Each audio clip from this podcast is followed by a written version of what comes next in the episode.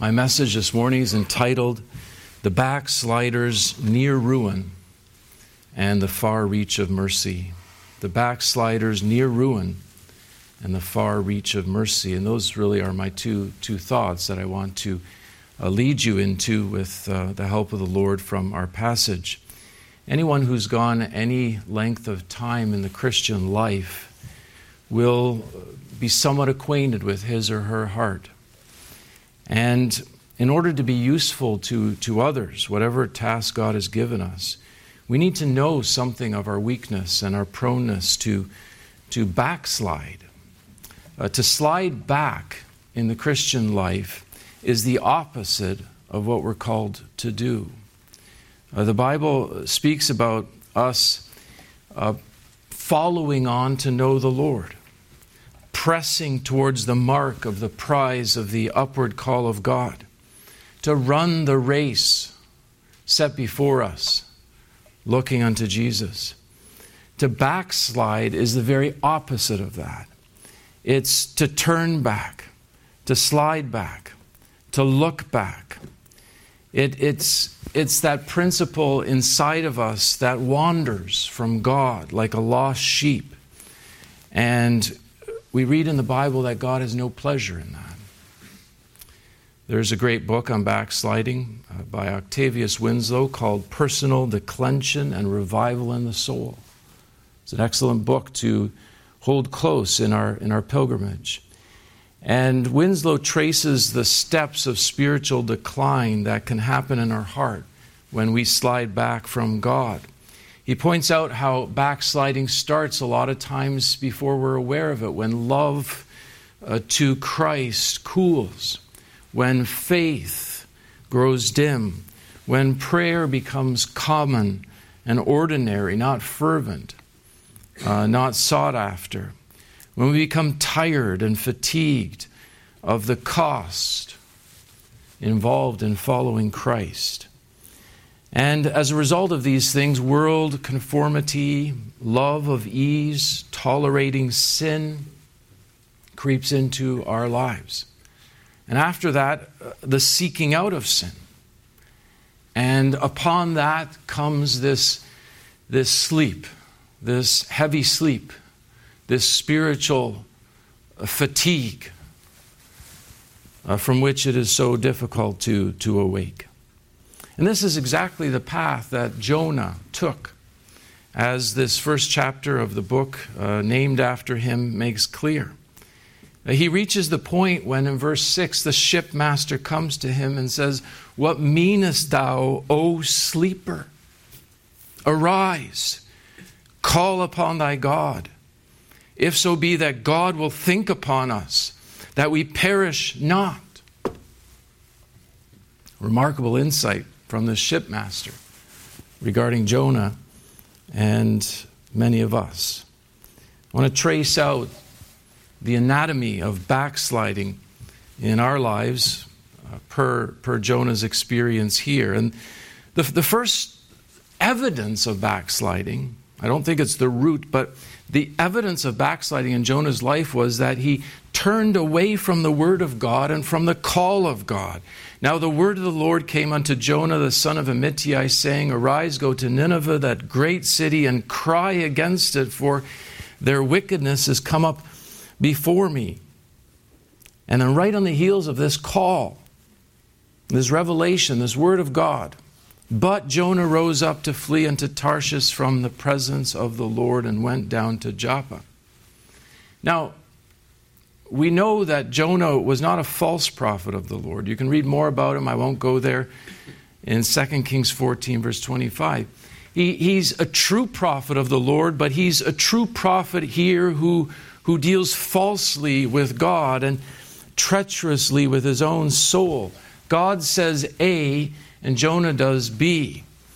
God says go east, and Jonah goes west. God says go preach, and Jonah goes to sleep.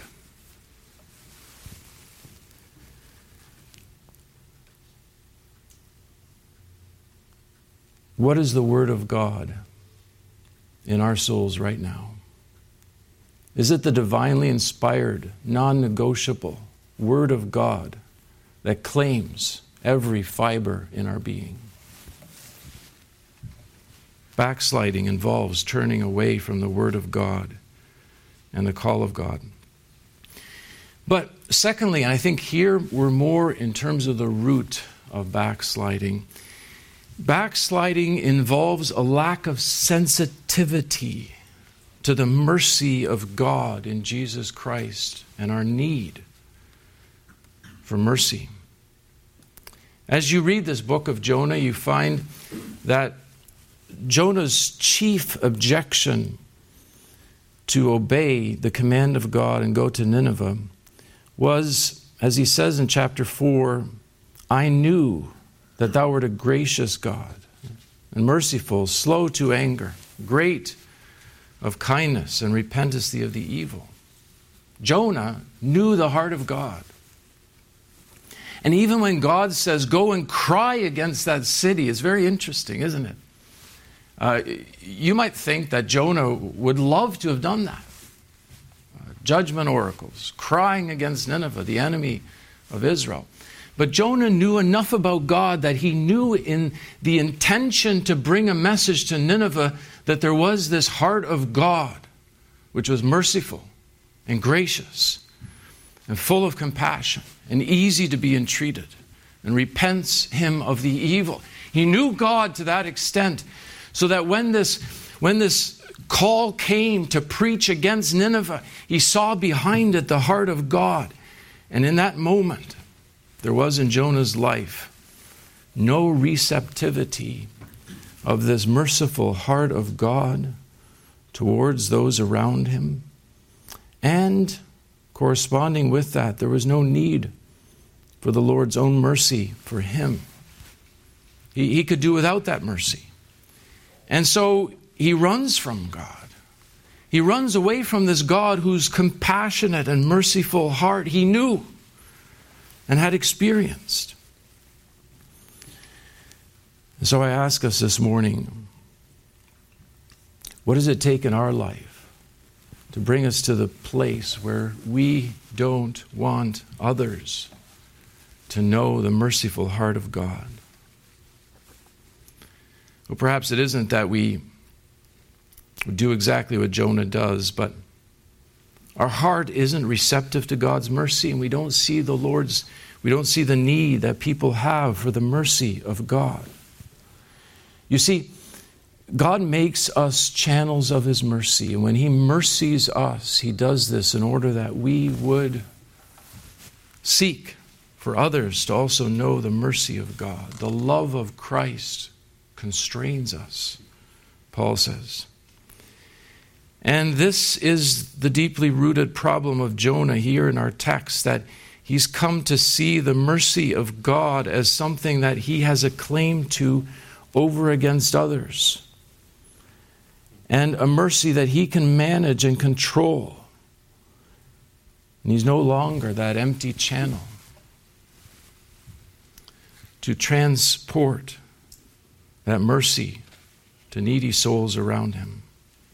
I wonder how you stand today, this morning, with respect to the mercy of God. Do you need it? Absolutely, in your soul. It's more than life, it's more than your next breath. It's the loving kindness of our God.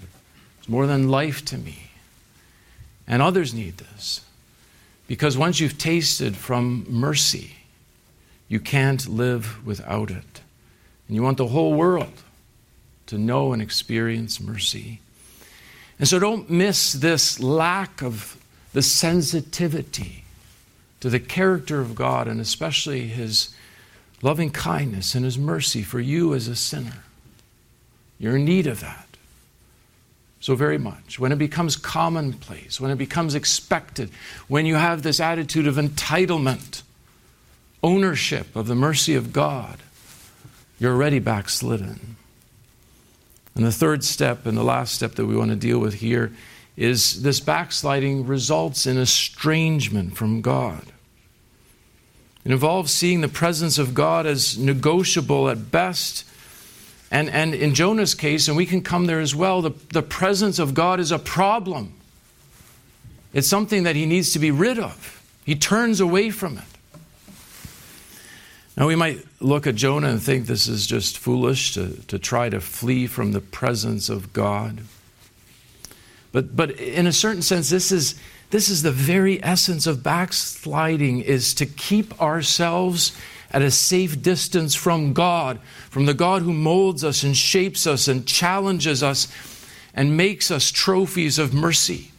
To be like that older son in the parable, to stand outside with our demands, with our thoughts, but not ready to be nothing but a recipient of God's loving kindness.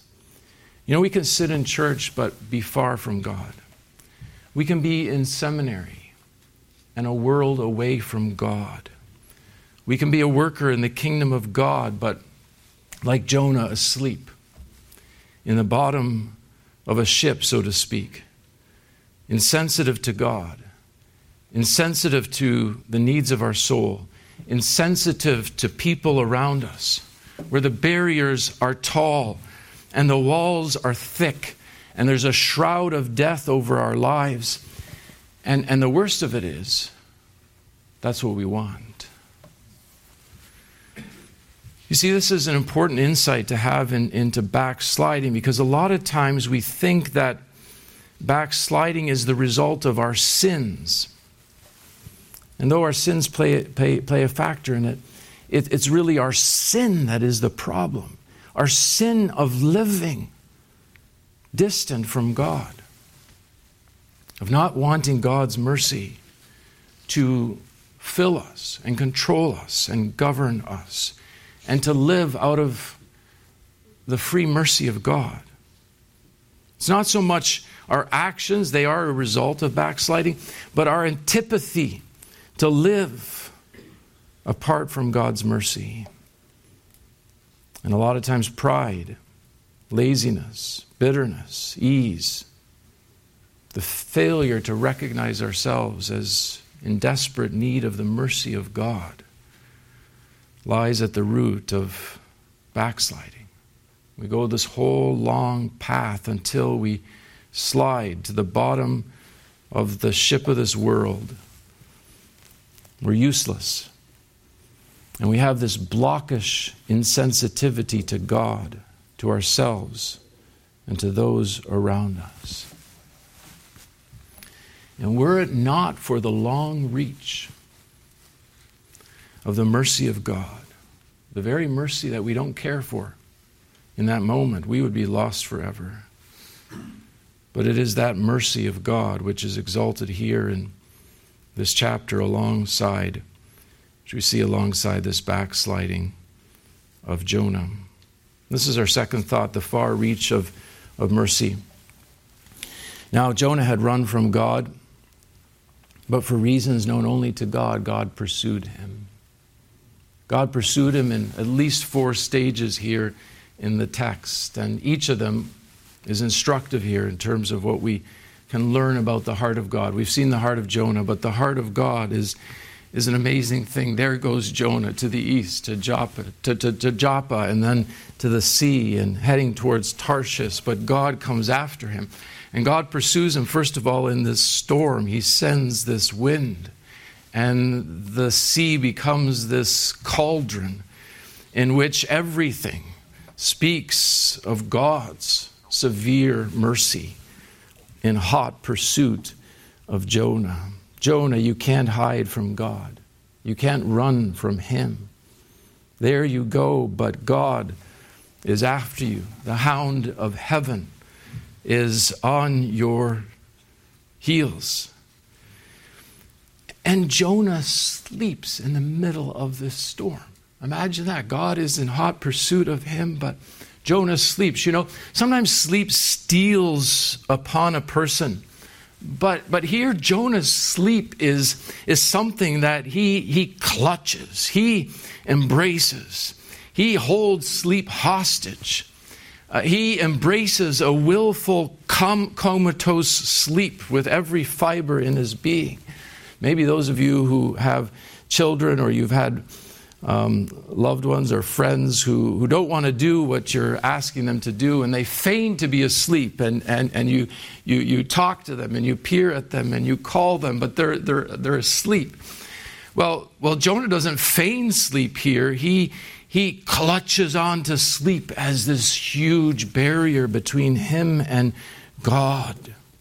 Nothing will wake him, even these rough and tough sailors used to bad weather. They're scared stiff. They throw their precious cargo overboard, but Jonah sleeps.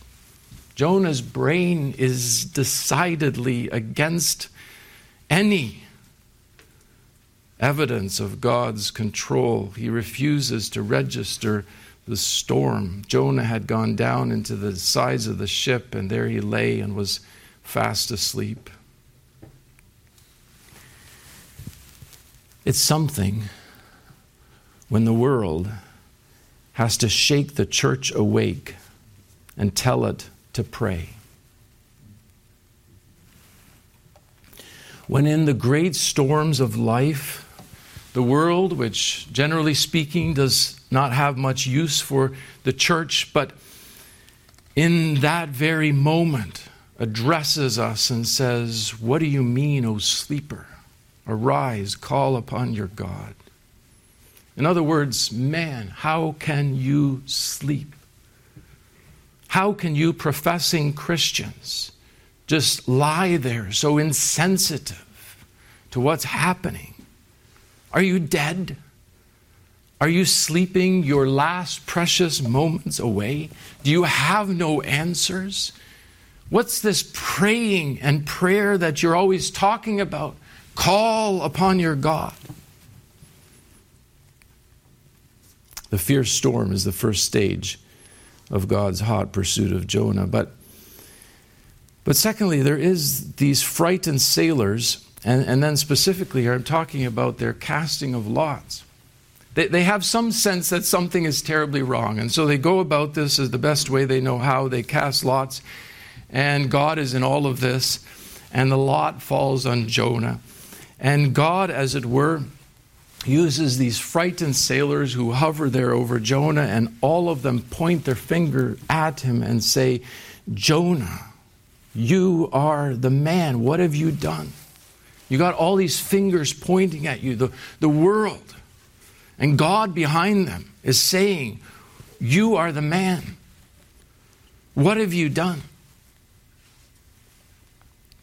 This is God in hot pursuit of Jonah. The finger of God is pointing here at Jonah. How long, Jonah, will you try to escape from me? How long will you harden yourself against me? And Jonah, as we saw, is not at war with, with so much the majesty of God or the righteousness of God, but he's at war with the mercy of God. And God is pursuing him and mercifully dealing with him. Every warning that comes his way is a sign of mercy. In other words, Jonah, come back to me. Jonah, how far are you going to go in this war against mercy? And yet, even this does not break Jonah. The third stage of, of God's pursuit of Jonah is, is equally remarkable because it's the conversion of the sailors. These people not only are, are agents of, of God's convicting power in his life, but God's mercy claims them. And, and Jonah watches this. They, they, they fear God. They, uh, they cry to God, and they're converted. We don't know how much of this Jonah witnessed and, and saw, but it's recorded for us. They feared the Lord exceedingly, they pay their vows. Uh, it's an amazing thing. He's told to go and cry to Nineveh.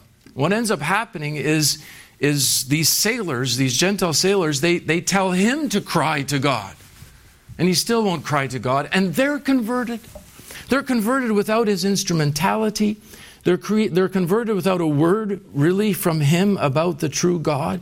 God's mercy shows itself to be so unilaterally great, immense. It's right there on display before Jonah. How the Lord loves to have mercy. Paul has some indication about how this works and God's purposes. He he, he, he shows how, in, in his particular case, the, the overtures of mercy went through the synagogues, through the people who were called by God's name, but Gentiles, far and wide, were being saved. I will provoke you to jealousy by them that are no people. And by a foolish nation I will provoke you, God says through Paul in Romans 10, verse 19.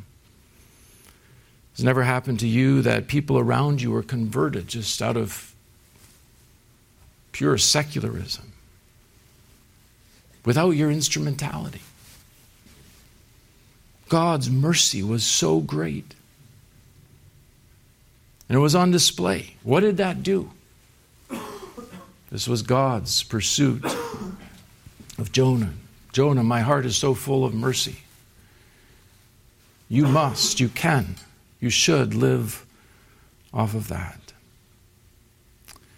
But finally, congregation, the one thing that ultimately did break Jonah was this last, this fourth stage of God's pursuit of Jonah, and that is when he reaches the sea into which he's cast, God had prepared a fish to swallow him up. It's a remarkable thing that Jonah's war against mercy was such that he preferred death over owning God's mercy. Take me up and cast me forth into the sea, so shall the sea be calm unto you, for I know that for my sake this great tempest is upon you. Rather than turn to God in humiliation and repentance, he'd rather die. His heart is a clenched fist against God even till this very moment. Do you see, friends, how hard it is to live out of free mercy? What a portrait this is of the natural man. People like us left to, to ourselves, to rather die than to have God's mercy. Do you recognize that at all in your own heart? Oh, yes, it's remnants of the old nature, but sometimes they can become so strong in you you're really an enemy of the mercy of God. What a mercy it is that the Lord's mercy is stronger than even this desire to die. And so, this matchless mercy of God won't let Jonah die. He prepared a whale to swallow him up. And there, in the belly of the fish, three days and three nights, Jonah does something that until this moment he refused to do. But mercy has broken him. He cries. Then Jonah prayed unto the Lord his God out of the fish's belly. And he cries to the Lord. Somehow, the mercy of God has been too strong for him, too powerful. He's reached that place where he can no longer live without the Lord's mercy. And in this psalm, as you, as you can read it there, which is a conflation of different texts in the Old Testament, the one cry after the other cry, he comes to discover something that will change the course of his life, at least to a certain extent. They that observe lying vanities forsake their own mercy, he says. And that's what he had done too. The idolatry of his heart had made him turn aside and turn away from the mercy of God. But here in the fish's belly, he receives a new respect and a new love for the mercy of God. And this readies him to embrace this mercy and to once again be a channel of the Lord's mercy to others. And so, dear friends, this morning, God doesn't want us to die. God wants us to cry, to cry for His mercy. And everything He does in our lives, whether it's through others, whether it's through the world, whether it's through providence, is all aimed at this one thing that we would need God and live out of free mercy. This is the cure for the spirit of backsliding that overtakes us. And will continue to do so again and again. Here's the great weapon against the, ons- the onslaught that backsliding makes upon our soul is to live low to the ground, dependent on mercy, needing mercy, adoring mercy, loving mercy, tasting mercy each and every day. And thanks be to God for that pursuit of our souls by mercy. All for the sake of the one in the fullness of time. Three days and three nights was in the belly of the earth without this loving kindness that Jonah received. He was willing to stand there in the breach, in the gap, in that hell that Jonah deserved and that Jonah chose.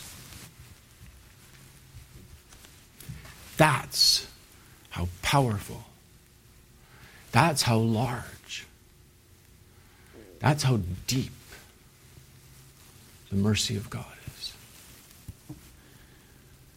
Oh, that we would adore it sooner rather than later.